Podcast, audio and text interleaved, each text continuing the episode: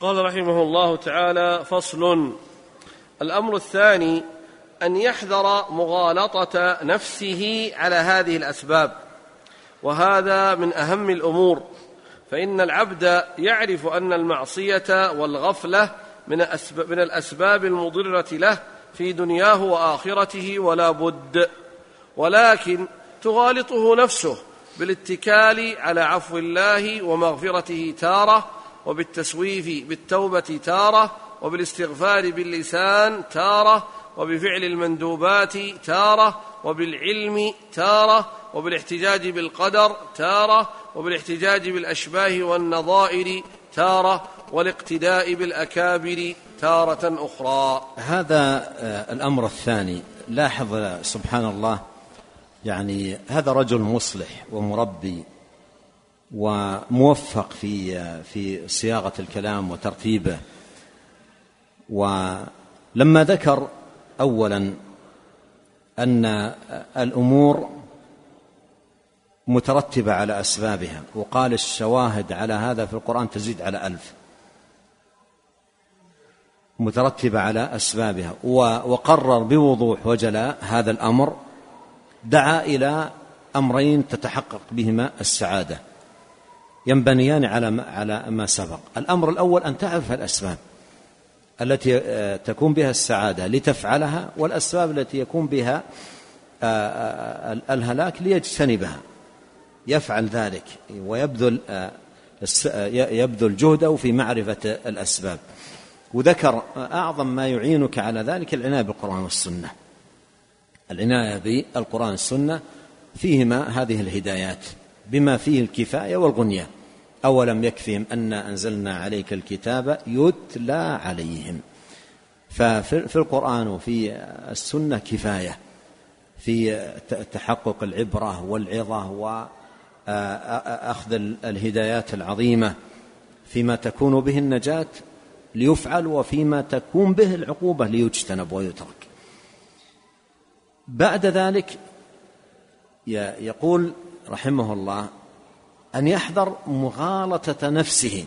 لأن سبحان الله قد يعرف الذي سبق يعرف الذي سبق ويكون أيضا عنده شيء من المعرفة مثلا التفصيلية بالأسباب والعقوبات ولا حتى أيضا يكون عند العبد معرفة آه، تفصيلية بعقوبات لذنوب معينة. يجد نفسه ماذا؟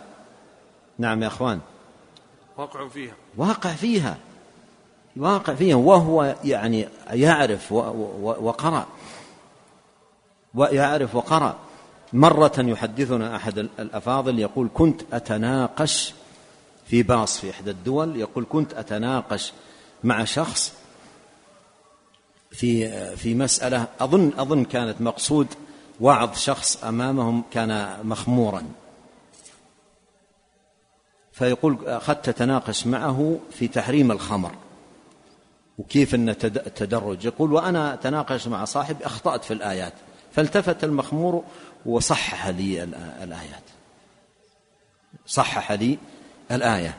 أنا يحدثني بهذه القصة صاحبها. يقول صحح لي الآية. فأحيانا يكون الإنسان يعرف العقوبة للذنب المعين ويجد نفسه تقع فيه. هنا في مشكلة أخرى غير ما سبق غير قضية عدم المعرفة. يعرف ولهذا ولهذا بعض العصاة المبتلى ببعض الذنوب عندما ينصح في ذنب يقول والله إني أعرف إني مخطئ وأن هذا في عقوبة. ادعوا لي أن الله يخلصني من, من هذا. يعرف. إذا إذا هذا يحتاج إلى معرفة أمر آخر غير الذي سبق. بمعرفته وتحقيقه تكون السعادة ما هو أن يحذر مغالطة نفسه على هذه الأسباب. كيف مغالطة النفس؟ يعني يكون يعرف أن, أن, أن هذه الأفعال توجب العقوبة. توجب العقوبة والدليل كذا يعرف. لكن نفسه تغالطه وهي تريد هذا العمل المسين تقول لكن رحمة الله واسعة. فتدعو نفسه إلى البقاء على الذنب اتكالا ماذا؟ على على الرحمة. فإن العبد يعرف أن المعصية والغفلة من أسباب المضرة له في الدنيا والآخرة ولا بد لكن تغالطه نفسه بالاتكال على عفو الله ومغفرته تارة. هذا نوع يتكل على العفو والمغفرة. يقول ربك غفور. ويستمر في في في في ذنبه. أو يقول أو أو يغالط نفسه بالتسويف بالتوبة. يعني عندما يدعى أو تدعو نفسه إلى ترك هذا الأمر يقول معك وقت. استمر الآن. يعني سبحان الله بعض الشباب عنده مفهوم عجيب في في هالمسألة. يقول اغتنم شبابك. إيش معنى اغتنم شبابك؟ ها؟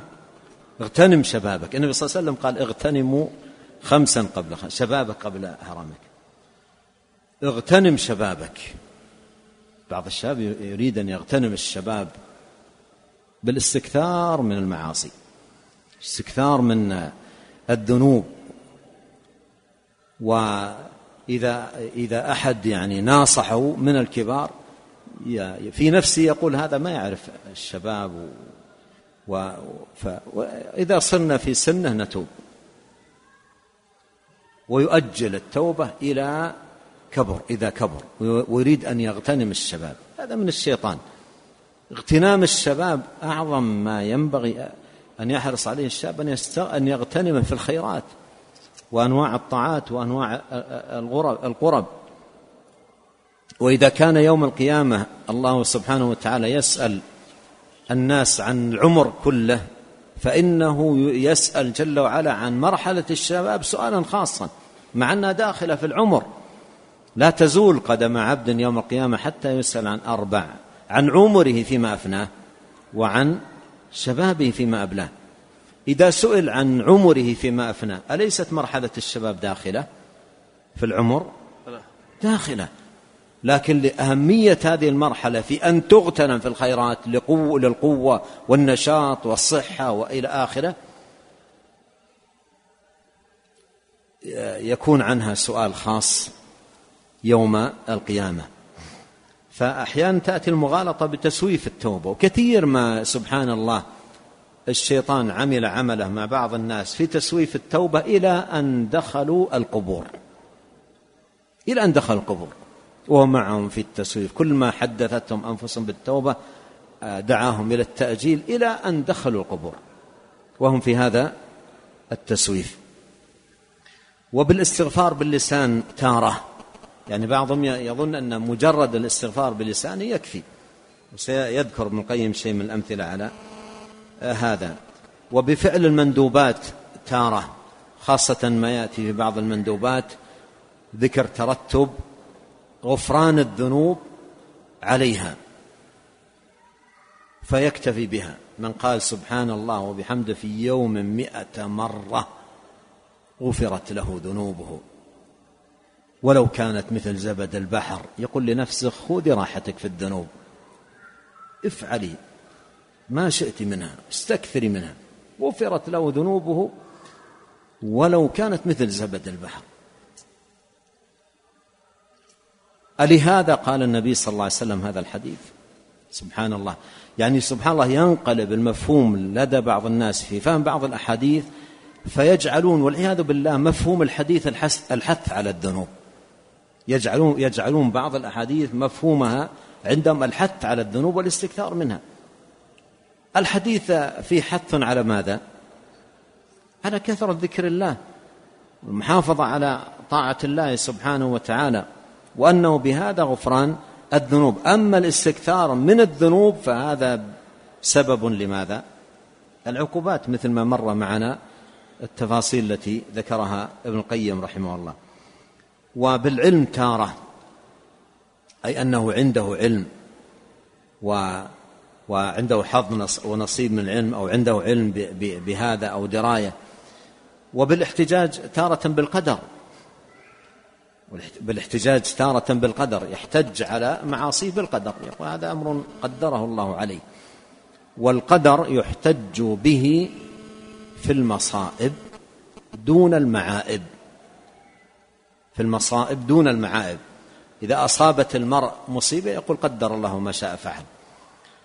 وإذا وقع في ذنب ما يقول قدر الله ما شاء. يقول استغفر الله وأتوب إليه. ويبادر إلى التوبة والإنابة. والرجوع إلى الله سبحانه وتعالى.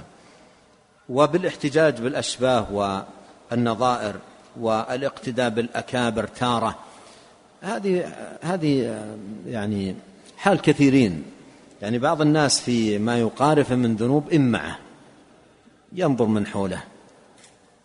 وإما كبار أو في سنة ينظر إلى إلى حالهم ومعهم فيما فيما يفعلون ويتكل على على على مثل ذلك.